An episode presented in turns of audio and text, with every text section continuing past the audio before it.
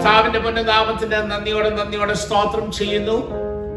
വീണ്ടും ഒരു പ്രാവശ്യം കൂടെ ദൈവസന്നിധിയിൽ ഇരിപ്പാനും കർത്താവിനെ ആരാധിപ്പാനും നമുക്ക് ലഭിച്ച അവസരത്തിനാണ് സ്തോത്രം ചെയ്യുന്നത് ഒരാഴ്ചപ്പെട്ട കാലം ദിവ്യമായ കരുതലിൻ കീഴിൽ നമ്മുടെ ജീവിത സാഹചര്യങ്ങളിൽ നമുക്ക് ആയിരിപ്പാതെ കൊണ്ട് ദൈവം നമ്മളെ സഹായിച്ചു. കർത്താവിന്റെ കൃപ ഒന്നുകൊണ്ട് മാത്രമാണ് നാം ആയിരിക്കുന്നത് എന്ന് തിരിച്ചറിഞ്ഞുകൊണ്ട് ദൈവത്തിന്റെ മഹത്വം കരയറ്റുവാനും ഇന്നുവരെ നടത്തിയ ദൈവം തമ്പരാൻ ഇനിയും നടത്തുവാൻ മതിയായവനെന്നുകൊണ്ട് അറിഞ്ഞുകൊണ്ട് കർത്താവിൽ ശരണം പ്രാപിച്ചു മുന്നേറുവാനും കർത്താവ് നമ്മളെ സഹായിക്കട്ടെ. അവിടെ ഇന്നത്തെ ചിന്തകൾ ദൈവത്തിന്റെ പരിശുദ്ധാത്മാവ് എന്ന വാഗ്ദത്വം എന്നുള്ളത് ആശ്രയിച്ചുകൊണ്ടാണ് നമുക്ക് ആത്മനാക്ക് ചിന്തിപ്പാനായിട്ട് തന്നിരിക്കുന്നത്. ഇന്ന് നമ്മൾ വായിച്ച വേദഭാഗത്തിലെ യോവേലിന്റെ പുസ്തകം രണ്ടാം അധ്യായത്തിന്റെ ഇരുപത്തി എട്ടാമത്തെ വാക്യം മുതലുള്ള വാക്യങ്ങൾ നമുക്ക് വളരെ വളരെ സുപരിചിതമാണ്. വേദപുസ്തകം അറിയാവുന്ന എല്ലാവർക്കും പരിശുദ്ധാത്മാവിനെ കുറിച്ച് ചിന്തിക്കുമ്പോൾ നമ്മുടെ മനസ്സിലേക്ക് കടന്നു വരുന്ന ദൈവത്തിന്റെ ആദ്യത്തെ വാക്തത്വം അതാണ്. അവിടെ ഇങ്ങനെ പറയുന്നു അതിന്റെ ശേഷമോ? ഞാൻ സകല ജനത്തിന്റെ മേലും എന്റെ ആത്മാവിനെ പകരും നിങ്ങളുടെ പുത്രന്മാരും പുത്രിമാരും പ്രവചിക്കും.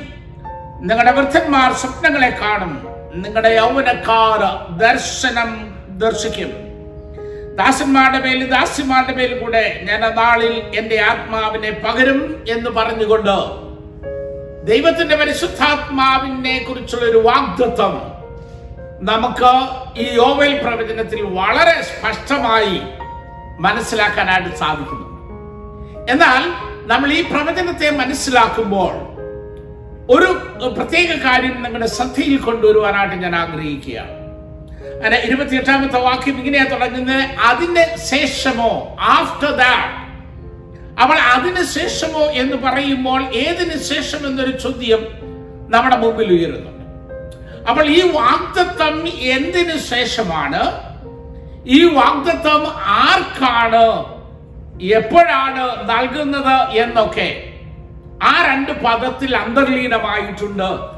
അതുകൊണ്ട് നമ്മൾ ഈ വാക്തത്വത്തെ മനസ്സിലാക്കുവാനായിട്ട് യോവലിന്റെ മറ്റ് അല്ലെങ്കിൽ ഇതിനു മുമ്പുള്ള അധ്യായത്തിലേക്ക് ഒന്നാം അധ്യായത്തും രണ്ടാം അധ്യായത്തിന്റെ ആദ്യ ഭാഗങ്ങളിലേക്കും കടന്നു പോകേണ്ടതായിട്ട് ഉണ്ട് എന്നുള്ളതാണ്.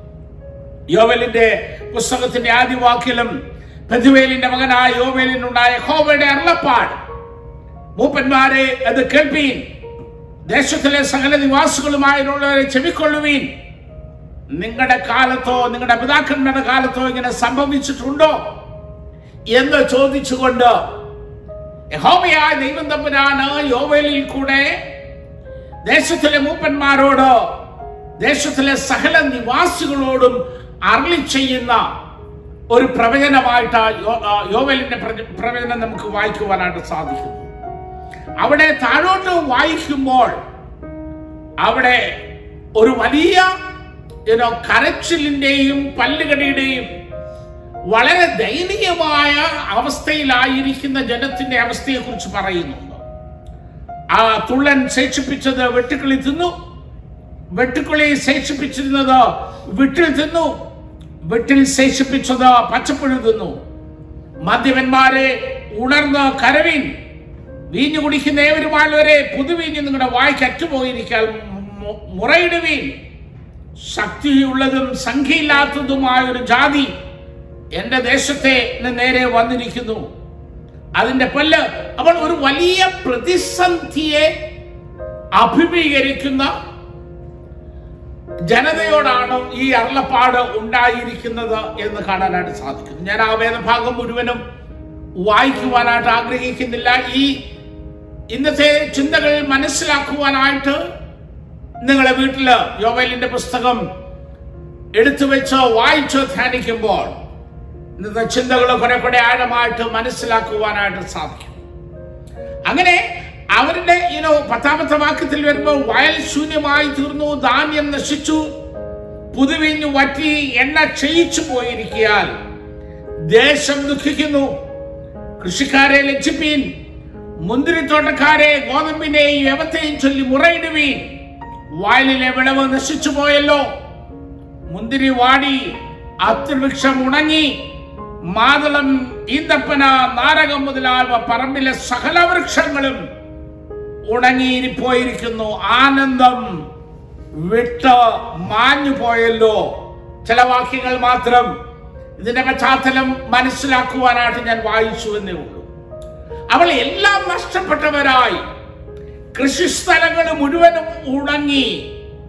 അത്തിയില്ല പുതുവീഞ്ഞില്ല മുന്തിരിവള്ളിയില്ല വയലിൽ ഗോതപ്പില്ല യവന ഇല്ല ഒന്നുമില്ലാത്ത സകലവും നഷ്ടപ്പെട്ടു പോയിരിക്കുന്ന ഒരു ജനതയോടാണ് യോമലിൽ കൂടെ ദൈവത്തിന്റെ ആത്മാവ് സംസാരിക്കുന്നത് തന്റെ ദേശത്തോട്. അതുകൊണ്ട് എന്ത് ചെയ്യണമെന്നാ പറയുന്നത്? ഇനോ പതിമൂന്നാമത്തെ വാക്യത്തിലെ പുരോഹിതന്മാരെ രട്ടെടുപ്പ് വിലപിപ്പി യാഗപീഠത്തിന്റെ ശുശ്രൂഷകന്മാരെ മുറയിടുവിൻ. എന്റെ ദൈവത്തിന്റെ ശുശ്രൂഷകന്മാരെ ഭോജനയാകവും പാനീയാകവും നിങ്ങളുടെ ദൈവത്തിന്റെ ആലയത്തിൽ മുടങ്ങിപ്പോയിരിക്കൊണ്ട് നിങ്ങൾ വന്ന് രട്ടുടുത്ത് രാത്രി കഴിച്ചു കൂട്ടുവീൻ. ഒരു ഉപവാസ ദിനം നിയമിപ്പീൻ.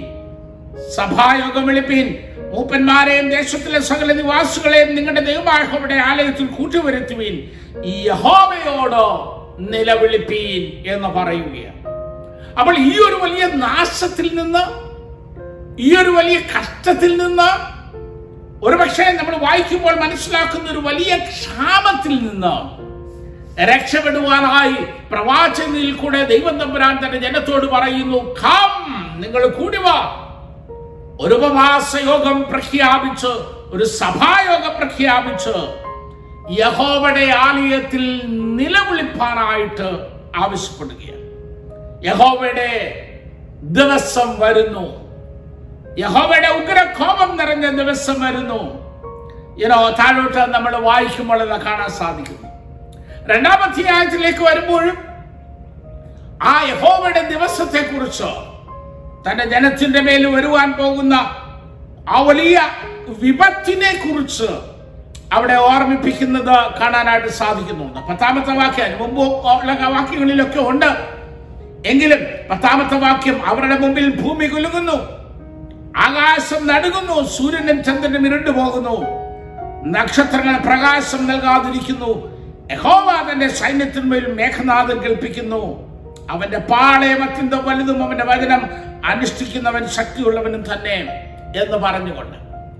എന്നിട്ട് വീണ്ടും യഹോവയുടെ ഉഗ്രകോപത്തിന്റെ ദിവസത്തെക്കുറിച്ച് അവരെ ഓർമ്മിപ്പിച്ചിട്ട് പ്രവാചകൻ വീണ്ടും അവരെ ഓർമ്മിപ്പിക്കുന്ന ഒരു സംഗതിയുണ്ട് പതിമൂന്നാമത്തെ വാക്യത്തിൽ വസ്ത്രങ്ങളെയല്ല ഹൃദയങ്ങളെ തന്നെ കീറി നിങ്ങളുടെ ദൈവമായ ഹോവയുടെ അടുക്കിലേക്ക് തിരുവി.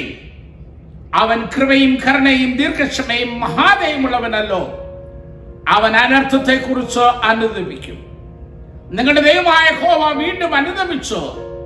തനിക്ക് ഭോജനയാകവും പാനീയയാകവും ഉള്ളൊരു അനുഗ്രഹം വെച്ചേക്കില്ലയോ? ആർക്കറിയാം. സിയോനിൽ കാഹളം ഉതുവീൻ ഒരു ഉപവാസം നിയമിപ്പീൻ സഭായോഗം വിളിപ്പീൻ ജനത്തെ കൂട്ടുവെടുത്തുവീൻ സഭയെ വിശുദ്ധീകരിപ്പീൻ. യഹോവയായ ദൈവം നിന്നെ കേൾപ്പിച്ചു കൊടുക്കരുതേ എന്ന് പ്രാർത്ഥിപ്പീൻ എന്ന് അവിടെ പറയുകയാണ്. അവൾ നമ്മുടെ ആരോടാണ്? യോബേലിന്റെ പുസ്തകം രണ്ടാമത്തെ അധ്യായത്തിന്റെ ഇരുപത്തിയെട്ടാമത്തെ വാക്യം മുതലുള്ള ദൈവാത്മാവിന്റെ പകർച്ചയെ കുറിച്ചുള്ള വാഗ്ദത്വം കൊടുക്കുന്നത്.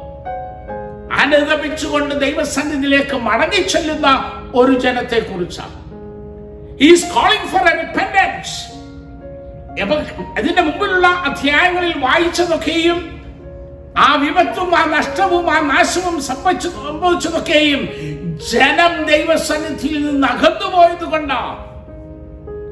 ജനത്തിന്റെ പാപഭാരം കൊണ്ട് അപ്രകാരം സംഭവിച്ചത് അതുകൊണ്ട് അവിടെ അനർത്ഥത്തെ കുറിച്ച് അനുദപിച്ചുകൊണ്ട് ദൈവസന്നിധിയിലേക്ക് കടന്നു വരുവാനായിട്ടുള്ള ആഹ്വാനമാണ് രണ്ടാം അധ്യായത്തിൽ നമുക്ക് കാണുവാനാണ് സാധിക്കും.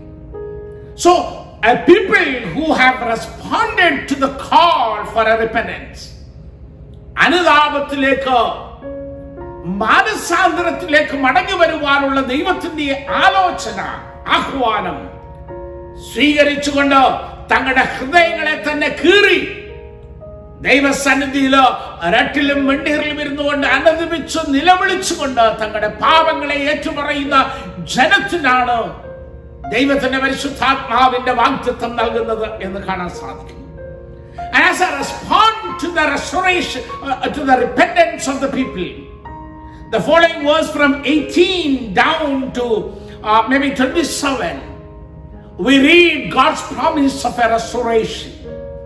If you repent of your sins, നിന്റെ പാപങ്ങളെ കുറിച്ച് ഉപവാസ നിയമിച്ച് സഭായോഗം വിളിച്ചുകൊണ്ട് നിങ്ങളെ തന്നെ സഭയെ തന്നെ വിശുദ്ധീകരിക്കുന്നുവെങ്കിൽ ഒരു റെസ്റ്റോറേഷൻ അങ്ങനെ പറയുക. അങ്ങനെ പതിനെട്ടാമത്തെ വാക്യം. യഹോവ തന്റെ ദേശത്തിന് വേണ്ടി തീഷ്ണത കാണിച്ചു തന്റെ ജനത്തെ ആദരിച്ചു. യഹോവ തന്റെ ജനത്തിന് ഉത്തരം അറിയിയതോ ഞാൻ നിങ്ങൾക്ക് ധാന്യവും വീഞ്ഞും എണ്ണയും നൽകും. നിങ്ങൾ അതിനാൽ തൃപ്തി പ്രാപിക്കും. ഇനി ഞാൻ നിങ്ങളെ ജാതിയുടെ ഇടയിൽ നിന്നയാക്കുകയില്ല വടക്ക് നിന്നുള്ള ശത്രുവിനെ ഞാൻ നിങ്ങളുടെ ഇടയിൽ ദൂരത്താക്കി. താഴോട്ട് വായിക്കുമ്പോൾ ഇരുപത്തിയൊന്നാമത്തെ വാക്യത്തിൽ ദേശമേ ഭയപ്പെടേണ്ട. കോഷിച്ചുല്ലസിച്ച് സന്തോഷിക്കാം. യഹോവ വൻ കാര്യങ്ങളെ ചെയ്യുന്നു. വയലിലെ മൃഗങ്ങളെ ഭയപ്പെടേണ്ട. മരുഭൂമിയിലെ പുൽപ്പറങ്ങൾ പച്ചവെക്കുന്നു. എന്നിട്ട് താഴോട്ട് ഇരുപത്തിയാറാമത്തെ വാക്യത്തിന്റെ അവസാനത്തിൽ ഇരുപത്തിയേഴിൽ പറയുക എന്റെ ജനം ഒരു നാളും ലജ്ജിച്ചു പോകുകയില്ല ഞാൻ ഇസ്രായേലിന്റെ നടുവിലുണ്ട്? ഞാൻ നിങ്ങളുടെ ദൈവമായ ഹോവ മറ്റൊരുത്തനുമില്ല എന്ന് നിങ്ങൾ അറിയും. എന്റെ ജനം ഒരു നാളും ലജ്ജിച്ചു പോകുകയില്ല അപ്പോ to to group of people God's people who have gone astray from the Lord, backslided from the Lord, and then uh, with a, a heartfelt, heartbroken repentance came back. I will restore you. Will restore you ഞാൻ നിന്നെ വീണ്ടും ചേർക്കും ഭയപ്പെടേണ്ട ഭയപ്പെടേണ്ട നിന്റെ വയലുകൾ പൂക്കും നിന്റെ മരുഭൂമികളെ പച്ചപിടിക്കും ഘോഷിച്ചുല്ലസിച്ചു. ഞാൻ നിങ്ങളുടെ മധ്യത്തിലായിരിക്കും. ഞാൻ നിങ്ങളുടെ ഹോമയാണ് ദൈവമാണെന്ന് നിങ്ങൾ അറിയും. എന്റെ ജനം ഇനി ലക്ഷിച്ചു പോകയില്ല എന്ന് പറയുകയാണ്. അങ്ങനെ വീണ്ടെടുക്കപ്പെട്ട ദൈവത്തിലേക്ക് ചേർത്തുകൊണ്ട് കർത്താവിനോട് കൂടെ ജീവിക്കുന്ന അനുഭവത്തിലേക്ക് മടങ്ങി വന്ന ദൈവജനത്തോടാണ് ഇരുപത്തിയെട്ടാമത്തെ വാക്യത്തിൽ പറയുന്നത് അതിന്റെ ശേഷം. ഏതിന്റെ ശേഷം? After you have had repents and then after I restored you back to the blessings of God അതിനുശേഷം എന്റെ ആത്മാവിനെ നിന്റെ മേൽ പകരും എന്ന് പറയുകയാണ്. അപ്പോൾ ദൈവത്തിന്റെ പരിശുദ്ധാത്മാവിന്റെ വാഗ്ദത്വം ആർക്കു വേണ്ടിയുള്ളതാണ്? അനുദമിക്കുന്ന ദൈവത്തിന്റെ ജനത്തിന് വേണ്ടിയുള്ളതാണ്.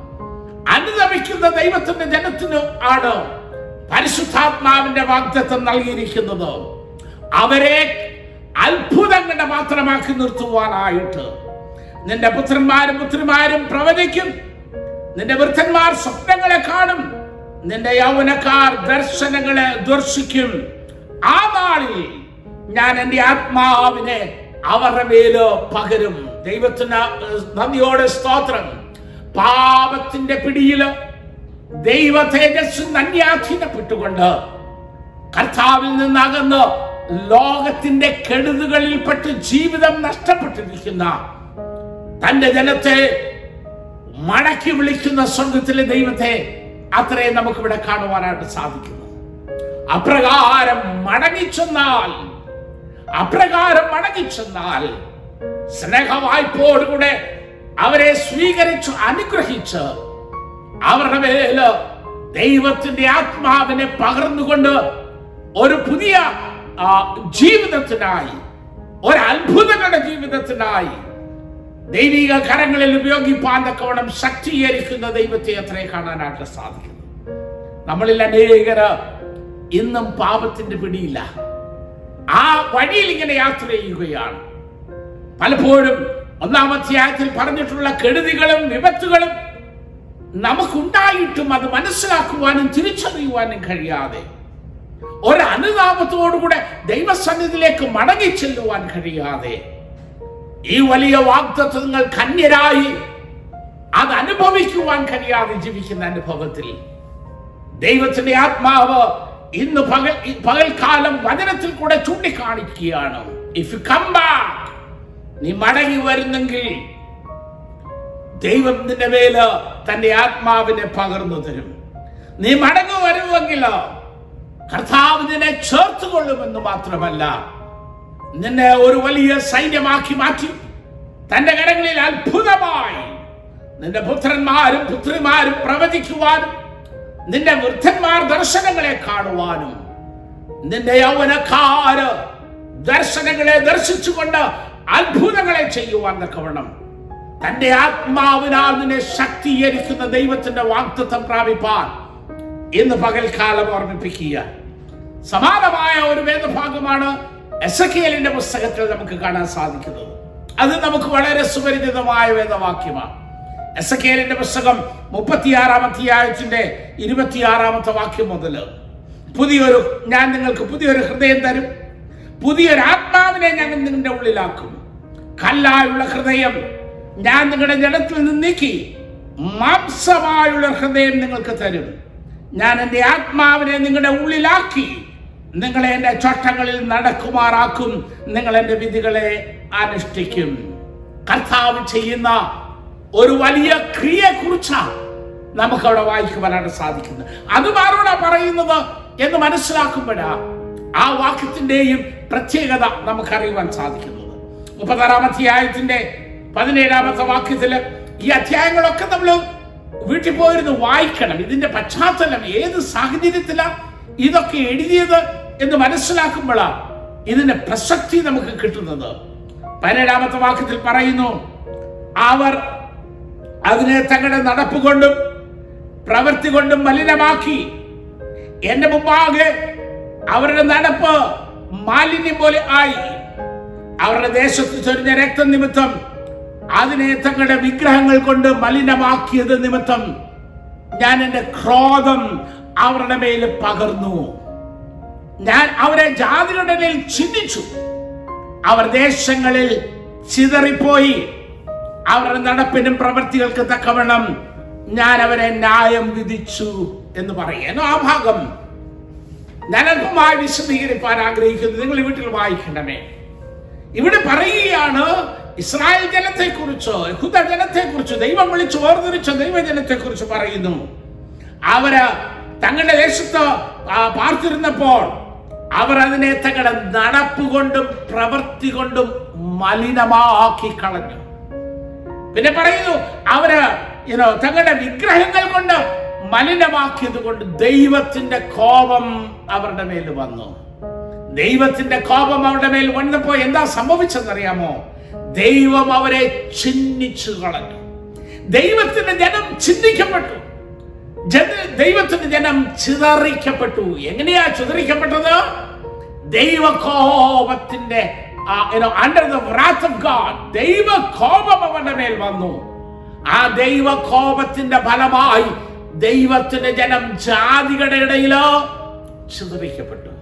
വേദപുസ്തകം നിങ്ങൾ ശരിക്കൊന്ന് പഠിക്കണേ പ്രിയമുള്ളവരെ. അവിടെ പറയുക വിശ്വാസികൾ എന്ന് പറയുന്നവർ അല്ലെങ്കിൽ ദൈവത്തിന്റെ ജനമായിരിക്കുന്ന ഇസ്രായേൽ ജനം ദൈവത്താൽ വിളിക്കപ്പെട്ടിരിക്കുന്ന ദൈവത്തിന്റെ നാമം എടുക്കപ്പെട്ടിരിക്കുന്ന ഇസ്രായേൽ ജനം അവർ ജാതികളുടെ ഇടയിൽ ഛിന്ന ഭിന്നമായി പോയി. കാരണം അവരുടെ പ്രവർത്തികൾ ദോഷമുള്ളതായിരുന്നു.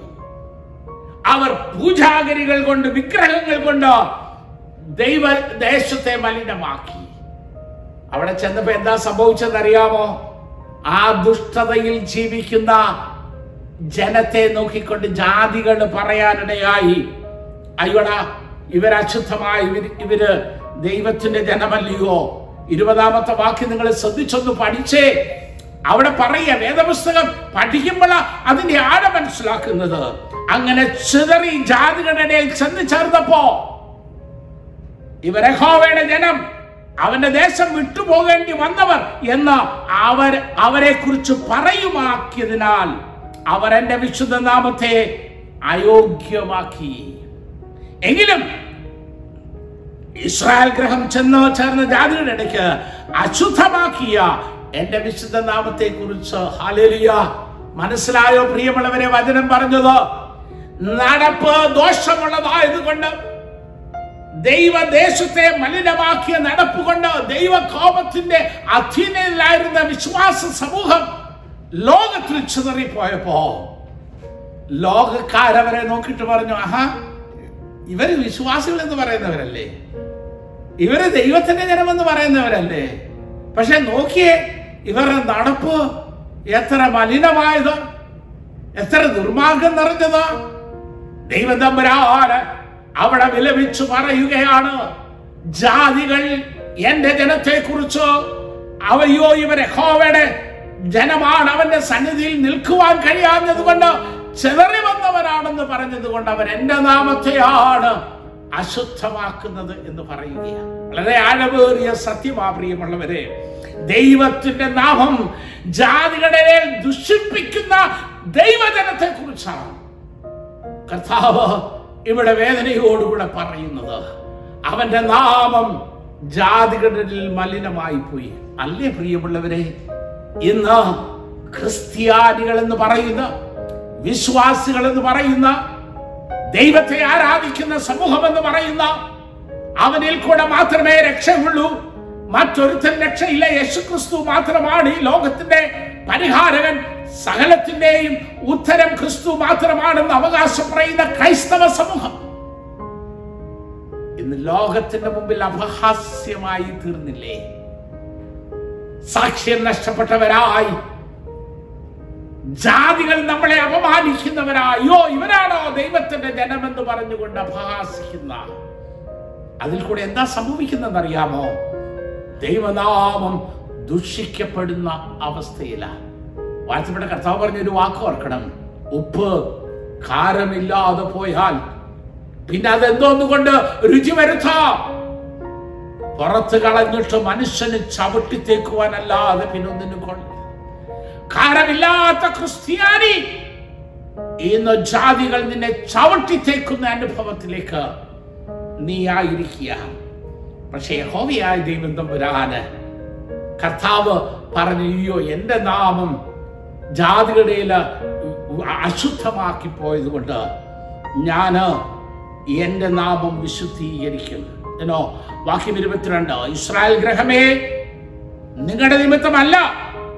നിങ്ങൾ ചെന്നു ചേർന്ന ജാതികളുടെ ഇടയിൽ നിങ്ങൾ അശുദ്ധമാക്കിയിരിക്കുന്ന എന്റെ വിശുദ്ധ നാമ നിമിത്തം അത്രേ ഞാനിത് ചെയ്യുന്നത്?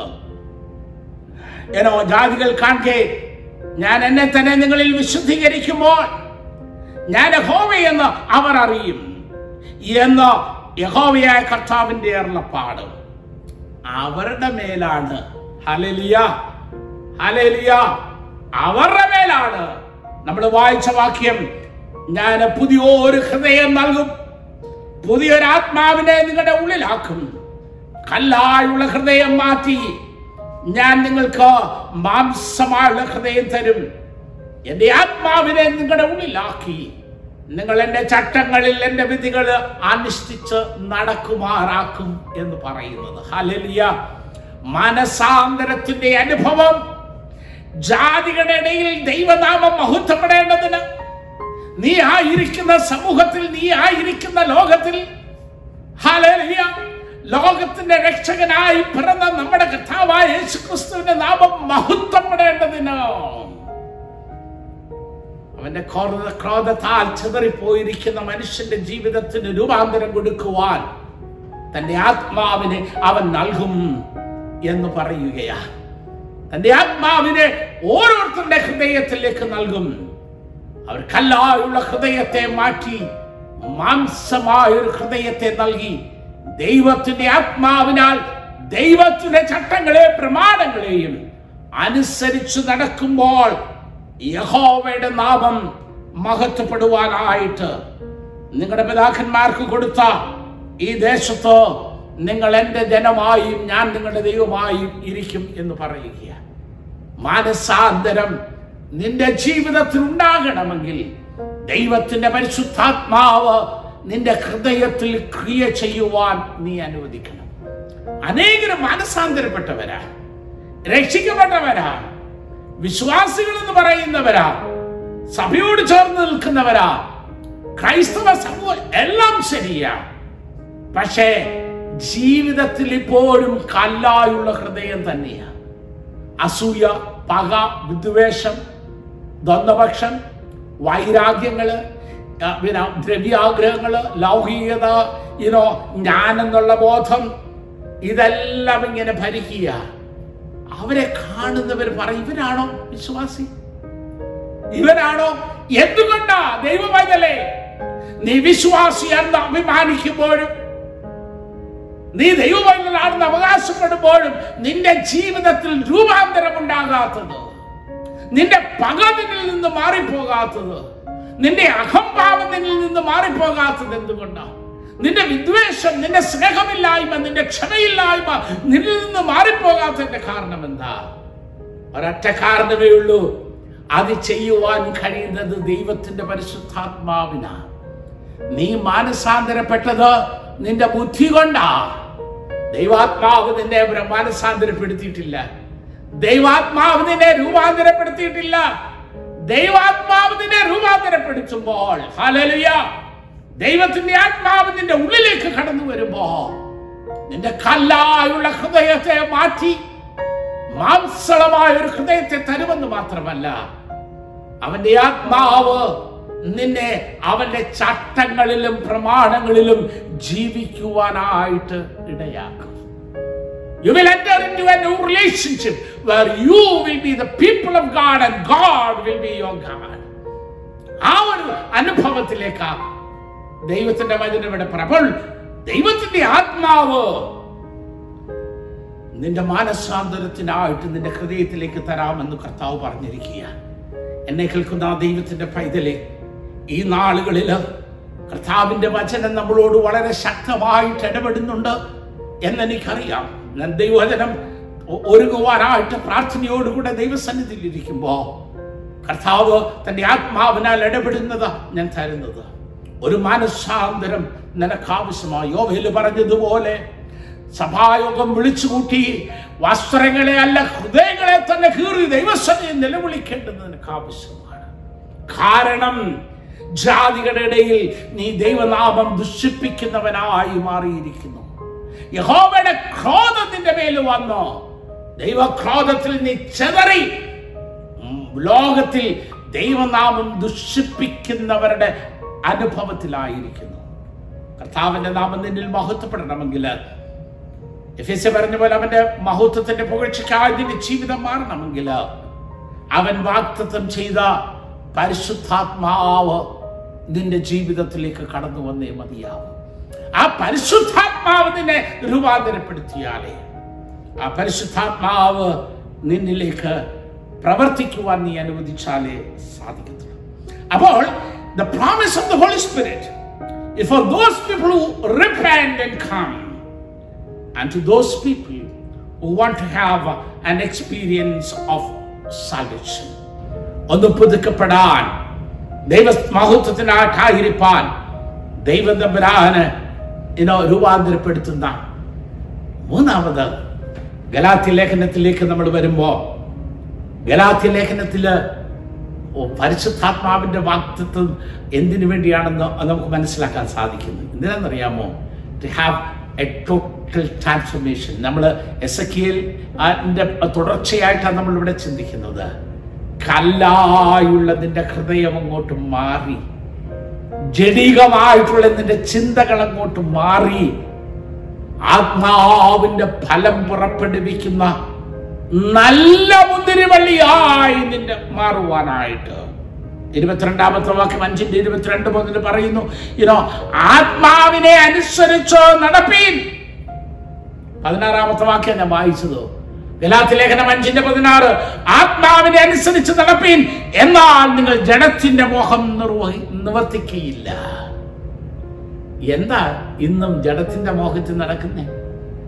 ദ്രവ്യാഗ്രഹം നമ്മളെ വിട്ടുമാറിയിട്ടില്ല. അയ്യോ പടവേ പടവേ പടവേ പടവേ. അല്ലേ? മറ്റുള്ളവരെ സഹായിക്കുവാൻ സ്നേഹത്തോടെ ഇടപെടുവാൻ വിനയപ്പെടുവാൻ ഞാൻ ഒന്നുമല്ല. എന്തെങ്കിലും ആയിട്ടുണ്ടെങ്കിൽ അത് ദൈവത്തിന്റെ കൃപയൊന്നുകൊണ്ട് മാത്രമാണ്. ഞാൻ എന്റെ കർത്താവിന്റെ കരങ്ങളിൽ ഒരു ആയുധം മാത്രമാണെന്ന് നമ്മൾ വിനയത്തോടുകൂടെ ദൈവസന്നിധിയിൽ സമ്മതിച്ചുകൊണ്ട്. ദൈവസന്നിധി നിലനിൽക്കുവാൻ കഴിയാത്തതിന്റെ കാരണം എന്താ? ആത്മാവിനെ അനുസരിച്ച് നടപ്പാൻ. കാരണം രണ്ടാ. ഒന്ന് ദൈവാത്മാവ് നിന്റെ ഹൃദയത്തിൽ വന്നിട്ടില്ല.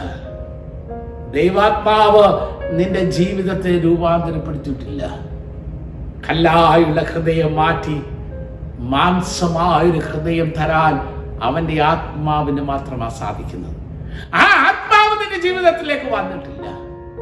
ആത്മാവ് വരുമ്പോൾ നീ ആത്മാവിനെ അനുസരിച്ച് നടക്കും അപ്പോൾ ആത്മാവിനെ അനുസരിച്ച് നടക്കുവാൻ നിനക്ക് കഴിയാഞ്ഞത് കൊണ്ടാ. ഇന്ന് നീ ജനത്തിന്റെ ഫലം പുറപ്പെടുവിച്ചുകൊണ്ടോ? അവിടെ പത്തൊമ്പതാമത്തെ വാക്യത്തിൽ പറയുന്നുണ്ട് എന്തൊക്കെയാണ് എന്നുള്ളത്?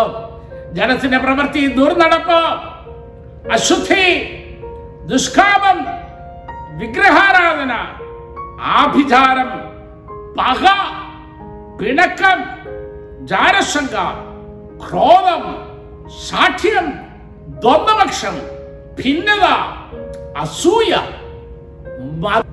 വെറിക്കൂത്ത് മുതലായവ എന്ന വെളിവാകുന്നു.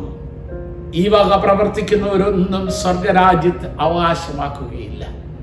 ഇന്നും വിശ്വാസിയാന്നും പറഞ്ഞ് നടക്കുക. ഞാൻ പ്രിയം വരുമ്പോൾ അവന്റെ കൂടെ പോകാനായിട്ട് കാത്തിരിക്കുക ഓരോരുത്തരും. പക്ഷേ ജീവിതത്തിൽ ഇതാ നടക്കുന്നത്. ജഡത്തിന്റെ പ്രവൃത്തിയാണ് ചില ആൾക്കാർ നാട്ടിലുണ്ട്.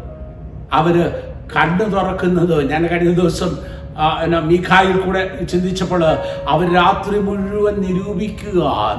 ഈവൾ എന്താ നിരൂപിക്കുന്നത് നാളെ എവിടുന്നാ കുടിക്കണ്ടിയേ?